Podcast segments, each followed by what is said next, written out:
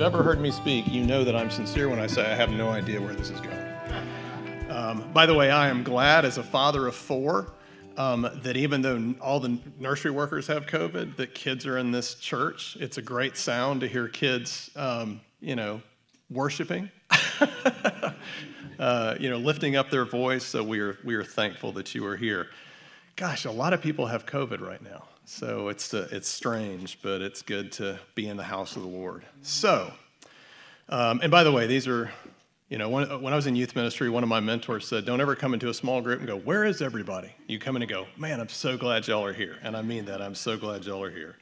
Um, my wife texted me and asked if there was streaming. So, Jeff, I don't know if the streaming is working or not. And personally, I'm fine with it not working, but I know there's a lot of people at home if you want to check that out. All right, so Sunday school. Hear me now. If anything that I say over the next two and a half hours, I'm kidding, it's always short when I teach too. If anything I say over the next few minutes feels like guilt, then I have not accomplished my goal. I don't want anything that comes across in the topic that I'm going to be covering today to come across as guilt. And I, I use that phrase even when I asked Tim. Invitations and encouragement is really what I'm asking about because just like the Sermon on the Mount that Pastor Brett has been teaching for the last few weeks, it's not about the letter of the law, it's about the heart. And I think even in the context of money, um, God's desire is for the heart, not for the percentage and not for the dollar amount. So we're going to talk about money. And over the next six weeks, give or take, we're going to talk about some of the most practical biblical principles um, on money. Uh, and I want to start by reading my favorite passage on money. Now, most people don't think of this as a passage on money, but if you want to turn to the book of John, to the Gospel of John, it will be on the screen. Uh, I've been told it's harder to see. It looked, it looked really clear on my computer at home, but um, it's a little difficult to see that white lettering from a distance. So turn to the Gospel of John in the sixth chapter, and we're going to read the first 14 verses of the Gospel of John. Um, I will tell you that for 28 of the last 30 years of my career, I have been working with people's money. Voltaire has a great quote that when it comes to money, all men are of the same religion. Uh, money is one of those things, you know, talk about my marriage, talk about my vocation, talk about my ministry, do not talk about money. But I got a surprise for you. The Bible is not silent about money, it speaks quite a bit about money. And so we're going to dig into some of those principles over the next few weeks. So, starting in verse 1 of chapter 6 of the Gospel of John, this is the feeding of the 5,000. Interesting statistic about the feeding of the 5,000. It is the only miracle that's recorded in all four Gospels. There are other things recorded in all four Gospels, but as far as the miracles of Jesus, this is the only miracle that's in all four of the Gospels. Um, I don't know if that means anything, but it's at least interesting to, to mention. All right, here we go. After this, Jesus went away to the other side of, the, of Galilee, which is the Sea of Tiberias. And a large crowd was following him because they saw the signs that he was doing on the sick. Jesus went up on the mountain, and there he sat down with his disciples. Now, the Passover, the feast of the Jews, was at hand. Lifting up his eyes, then, and seeing what a large crowd was coming toward him, Jesus said to Philip, where are we to buy bread so that these people may eat? He said this to test him, for he himself knew what he would do. Philip answered him, 200 denarii would not be enough bread for each of them to get a little. One of the disciples, Andrew, Simon Peter's brother, said to him, There is a boy here with five barley loaves and two fish. But what are they for so many? Jesus said, Have the people sit down. Now there was much grass in that place. So the men sat down, about 5,000 in number. Jesus then took the loaves, and when he had given thanks, he distributed them to those who were seated. So also the fish, as much as they wanted. And when he had eaten their fill, when they had eaten their fill, he told his disciples, Gather up the leftover fragments that nothing may be lost. So they gathered them up and filled 12 baskets with fragments from the five barley loaves left by those who had eaten.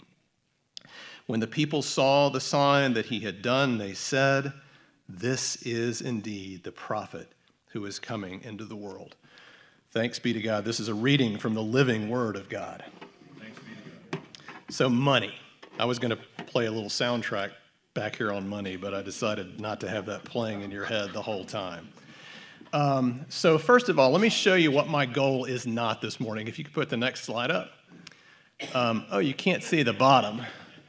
The bottom says that was the best sermon on money I've ever heard. So for those at home, there's two guys standing in their boxer shorts out front. But uh, that is not my. This is not a capital campaign.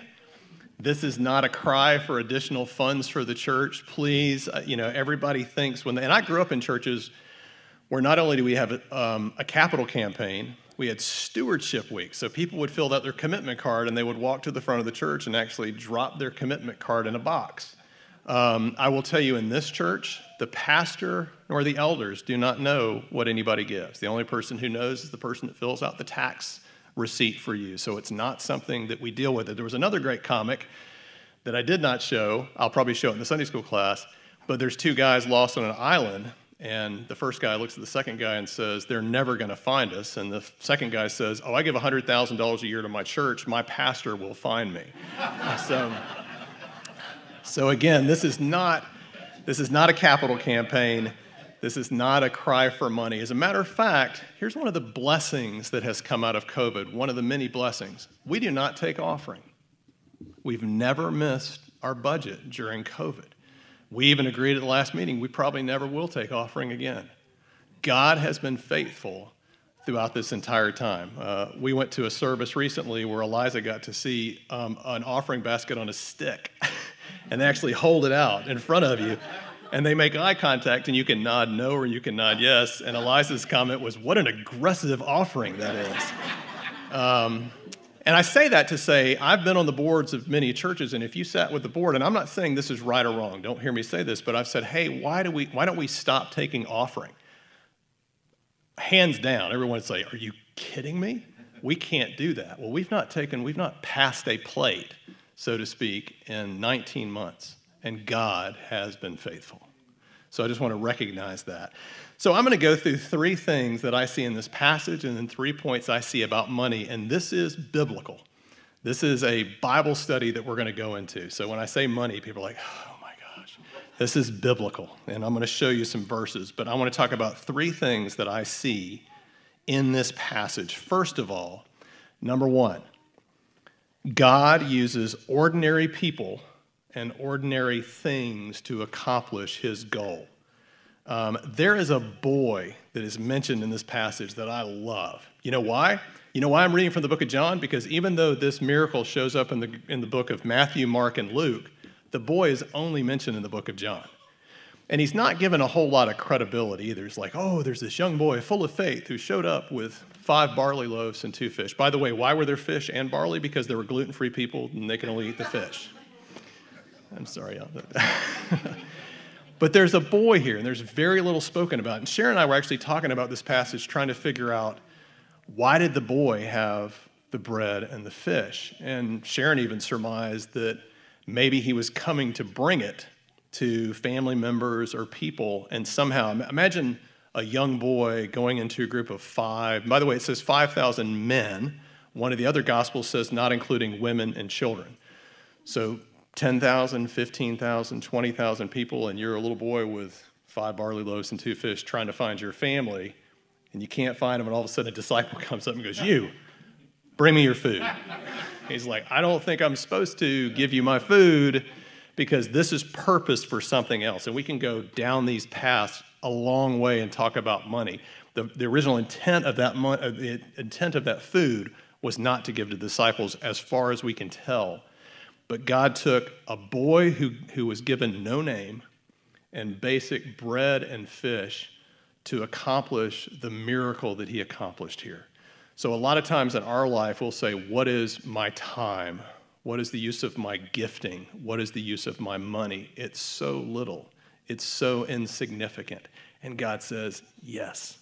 Because if it was so significant and so powerful and important, then you would probably take the glory for yourself. And I want to make sure God says that I get the glory and not you. So he uses barley loaves and two fish, five barley loaves, to accomplish great person from an unnamed boy. And by the way, I love the thought that maybe I want to think when the 12 baskets were collected at the end, they might have given the boy like four. so he finally sees his family. He's like, hey, I got four baskets. And they're like, oh, we're full. You're too late. Where have you been? Did you not hear what Jesus did? And the boy's like, I was part of that. So God purposes to use ordinary people and ordinary things to accomplish extraordinary um, miracles. Matter of fact, in the book of Acts, which I love, when the dispersion, so our Bible study is called dispersion specifically from the book of Acts, and the people were dispersed when Stephen was stoned. Stephen was somebody who was brought into the group to serve tables. Stephen was a holy waiter, but he was so seen, his testimony of God was so vivid to people that people came to Christ in the way this man served food.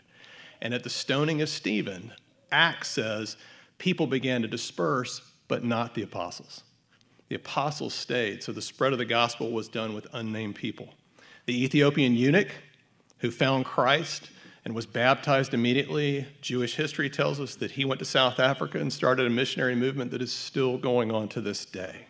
So God uses ordinary things and ordinary people to accomplish extraordinary purposes. Amen? amen. Patty was here, she'd say amen. but she has COVID. All right, number two, the instructions are clear but counterintuitive. There's not a whole lot of gray area in this thing. I want you to give me the fish and give me the bread. If you look at the other gospels, the, the harmony of the gospels, you'll see that he said, break them up in groups of 50 or 100, have them sit down on the grass, distribute the food. When everything, by the way, eat until you are full, eat until you are satisfied, and then collect the broken pieces or the scraps and bring them back to me. Very, very clear instructions. But what would, what would your mindset be if you saw a group of 15, 16, 18,000 people and God gave you a fish and said, go feed everybody? Your first response normally would be, You got to be kidding me. The last guy I feed, the guy after that's going to be mad at me, so I really don't want to go out there. And by the way, the fish and the, and the bread passed from hand to hand. So the disciples gave it to other people who served and continued to, to, to pass it out. So the instructions are clear. And what we're going to talk about in the Sunday school class is Jesus is fairly clear on the principles of giving. You'll find out there's not, hey, if you make between this amount and this amount, you should give this. Unless you have two kids, then you should do this. Unless you get full tax deduction for the two kids, then you should give this. It's nowhere in Scripture. There are principles of Scripture, and God says we are to give generously, we are to give sacrificially, and it said that God loves a cheerful giver. So it's kind of wide open. Um, but, but the instructions are fairly clear. Now, I'm not going to talk about statistics, and if you go home and Google giving percentages in church, it will lead you in the black hole of what I spent hours in this weekend. And depending on who does the statistics, you know, depends on what you'll read. We have a saying in my business if you torture the numbers long enough, they'll tell you exactly what you want them to. So, depending on who was doing the statistics. But I will say this um, yeah, and the reason I don't want to name statistics is as soon as I do, you're like, oh, at least we're doing better than them. You know, at least that group's doing this and that group's doing that. But I will tell you that if, if the tithe were, um, was a commandment, which, which we'll talk about that, is it, is it even commanded or was it specific to the temple? But if the tithe was, the, the, the range is always five to seven people, five to seven percent of the people who give, that's important, five to seven percent of the people who give actually tithe. It's been between those numbers for over a decade five, six, seven, six, five. I will tell you, 2021 was a record giving year in our country, uh, not only of churches, but also of, of extra ministries. And we can talk about that in there. But, but if the tithe is the goal, 5 to 7% of people give. The average giving per year of those that give to any form of church is $101 a year. So we'll talk about is that sacrificial? Is that, is that generous? Hear me now. For some, absolutely. For some, giving, a, giving time is their sacrifice. And again, I don't want to hear anything, I don't want you to hear anything legalistic from me, But if you look at the Church of Jesus Christ and say the average giving each year is $101, then we all make 10,000 bucks or we're not we're not living up to this. And we're going to we're going to talk about that among other other money things as we meet over there. So the instructions are clear, but they are counterintuitive. Um, and I love the fact that Jesus says, "Give them something to eat." When they said, "Do we not? We don't have enough." Okay, point three. Our God is a God of abundance and not scarcity. I won't go to the passage, but it says that our God owns a thousand cattle on a thousand hills. And I love the passage when David in 2 Samuel, I think, says, You know what? I'm going to build a house for God. And God's like, I don't need you to build me a house. I've been taking care of you this whole time. I will have someone build me a temple at some point, but you don't need to build me a house to live in. I'm God. So God is a God of abundance, not scarcity. Not only, and, I'm, and, and so hear this too. I'm not saying that if you give, you get more money. I think that is a, that is a, I won't go far as to say is evil, but that's a, that's a, that's a very evil motivation. We do not give money to get money.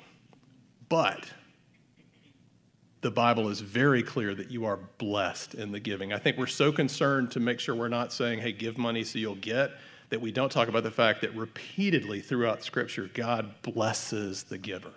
He chooses to do that with money with some people. He chooses to do it in other ways too. But we are blessed if we're good. The Bible is clear about that. And he uses words like abundant and overflowing. Over and over in Scripture, you're going to see the words abundant and overflowing. So God blesses those that give. Amen? Yeah, you're not really sure. Huh? Amen.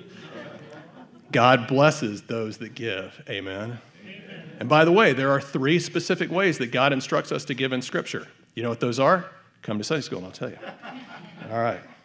I want you to see this verse. This is, I mean, not this verse, this quote.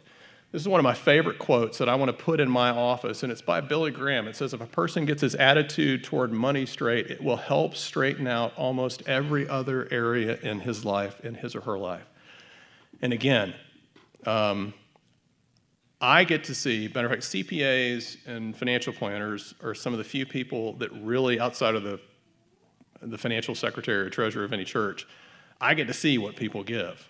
And, and statistics, again, if you look at the highest giving percentage by income is those making between $45 and $50,000 a year. They give a higher percentage, and percentages as income increases goes down and begins to trough and goes back up until you get above 10 million. The numbers do not get as high in giving as a percentage of income until someone's income crosses $10 million a year, which I think are four or five of us in here, if I'm not mistaken. when you make between, I think it's 75 to 250,000, you're giving anywhere from 2.4 to 2.6% of your income. Again, these are people that give. These aren't everybody. These are people that give. So it's fascinating. By the way, three main groups of people that are least likely to give agnostics, atheists, and those under the age of 25. I just thought it was fascinating when I read that statistic. But if you're making less than 50,000 as a percentage, you're giving more than those making a million dollars a year. Why? We'll talk about it in Sunday school. All right. So, here's something that I want to transition to as we look at this. I want to talk about three points of money that we're going to talk more about in the Sunday school class. Number one is God owns it all. I'm going to read from Second Chronicles chapter 29, verse 14, if I can find it. Second Chronicles.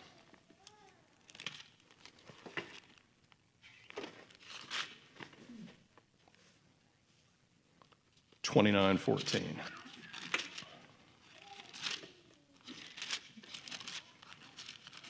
Thought I marked it. Uh oh, is right. All right, 29 14. I didn't mark it. That's not it. That's why. First Chronicles, there we go. That's a strange one. First Chronicles 29 14. I did mark it. I'm going to start in verse 12 of chapter 29.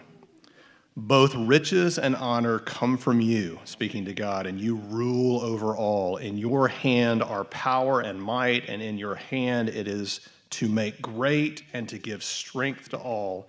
And now we thank you, our God, and praise your glorious name. But who am I and what is my people that we should be able thus to offer willingly for all things? Everybody say all things.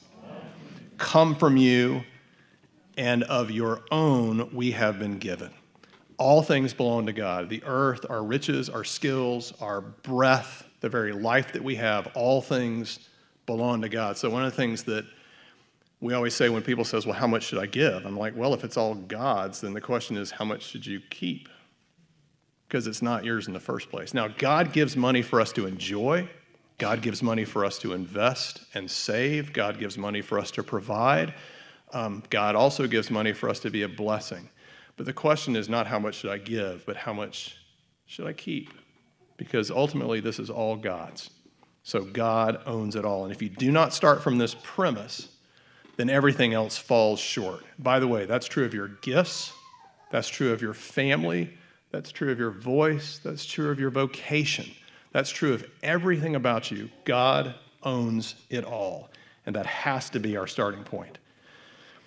Second point God is not silent about money. Well, he apparently is on the slide. oh, you got point three. You can just keep them all up there, Sue. God is not silent about money. Listen to this. There are 500 verses, give or take, in the Bible on prayer. There are about 500 verses, give or take, in the Bible on faith. There are over 2,300 verses in Scripture on money and possessions. So if you do not think that this is a worthy topic to cover, then we're not weighing what's in Scripture. Of the 38 parables that exist in the four Gospels, 16 of them pertain to possessions and money. God is not silent on this topic, He has a lot to say. Um, when polled, however, Christians who go to church, 14% say that giving to church is not important. I think only 48%, less than half, think it's a very important practice to have. Again, depending on what poll you read. So God is not silent about that. And I said there's five ways to spend that we're going to talk about over there. Um, and I want to say too, I almost made this heading that that every um, that that that our financial decisions are spirit led. I ended up saying every decision we make about money is a spiritual decision. I was almost going to say it's spirit led because, again, in the book of Acts, Spirit shows up. The Holy Spirit is, is talked about showing up in the book of Acts 59 times. 59 times um, the Holy Spirit is present in a story. 36 of those times it says the Spirit speaks. Now, we don't know how. Did he write it on a chalkboard? Did he put it on an overhead slide? Did everybody have a sense of the same direction? We don't know how he spoke, but we know he spoke. And I really think that our financial decisions are spiritual decisions. And, and again, that's kind of a catch all because um, the Bible says that in everything we do, whether in word or deed, do it in the name of the Lord Jesus Christ. In everything that we do. Is my decision to click the $3.99 purchase for Thor on Amazon a spiritual decision? Yeah. Is my decision to pay it forward in the Starbucks line a spiritual decision? Yeah. Is my decision to pay a utility bill and taxes, ooh, a spiritual decision? Absolutely. Everything that we do, whether in word or deed, everything we do, um, do it in the name of our Lord Jesus Christ. So every decision is a spirit led decision. And I think even money is something that we need to bathe in prayer. Do you hear me on that? When we talk about money, and for those that are married, this will be a joint prayer and a joint decision. You'll hear me say over there that as I started to get to a point where I was getting convicted about money, I did not tell my wife. Because, not because I didn't think Sharon would all be encouraged. I think she would say, Well, if you're going to do that, you have to stop spending money on these hobbies over here. And that's what I didn't want to hear. So, um, so it, it's a spiritual decision. It's one that needs to be bathed in prayer, and it's one that needs to be made together for those that are equally yoked in in marriage. All right, so uh, a couple of things to talk about before we close out. And that's just it. That's just some stuff to you to think over. Remember, I'm not the pastor, I'm just the fill in. It's a lot of COVID going around. Um, couple of things to think about, and I want you to, I want you to hear this. I had the opportunity to hear the head of the Southern Baptist Convention two years ago at a conference I was in. And the, I don't know if it was him or if it was the Southern Baptist Convention was having this thing of the Great Commission is in our hands today. Funding the Great Commission is something within the Church of Jesus Christ today. Um, and they ran through some statistics that I'm going to repeat to you at the time. Now, remember, the average person um, gives somewhere between 2.4 to 3.6% that gives. Less than 7%, less than 8% of the people out there actually tithe. And again, that's not a comment on they're doing good or bad, it's just what is. But he said that right now, this was 2019, the combined income of all church going people in the United States is $5 trillion. We are the wealthiest faith community in history. And he said, so when they talk about funding the Great Commission, he said, think about this. What if we added 1 million indigenous full time missionaries, new ones, into emerging markets and, and unreached people? Imagine if we com- completely funded the fight, the global fight against malaria. Imagine if we quadrupled the missions budget of every mission organization serving unreached people group like Ethnos 360. What if we provided food, clothing, and shelter to six and a half million refugees in Africa, Asia, and the Middle East? What if we tripled the global Bible translation budget? What if we funded 150,000 seminary scholarships for students in emerging economies? What if we doubled the operating budget of groups like Compassion International that work with orphans and refugees? What if we established eight new Christian universities around the world and what if we hired 25 additional ministers and missionaries to work on our college campuses like InterVarsity does? That would be amazing. What would it cost? 0.4% of the income of people that currently go to church to fund every one of those initiatives. One out of every 250 bucks that we have, less than one half of 1% of our income would fund these initiatives. Now, I am blessed to be a part of a church. We, at least in my tenure on an elder board, we've never been in the red. God has blessed this church. But we are missing a blessing when we hold back of that which sometimes is more dear to us than the instructions of God. Because one of my points is God's instructions are clear although they sometimes feel counterintuitive. So, my prayer as we go into the Sunday school class that we will learn that money is not about money, it's about trust, it's about faith, it's about joy, and it's about blessing.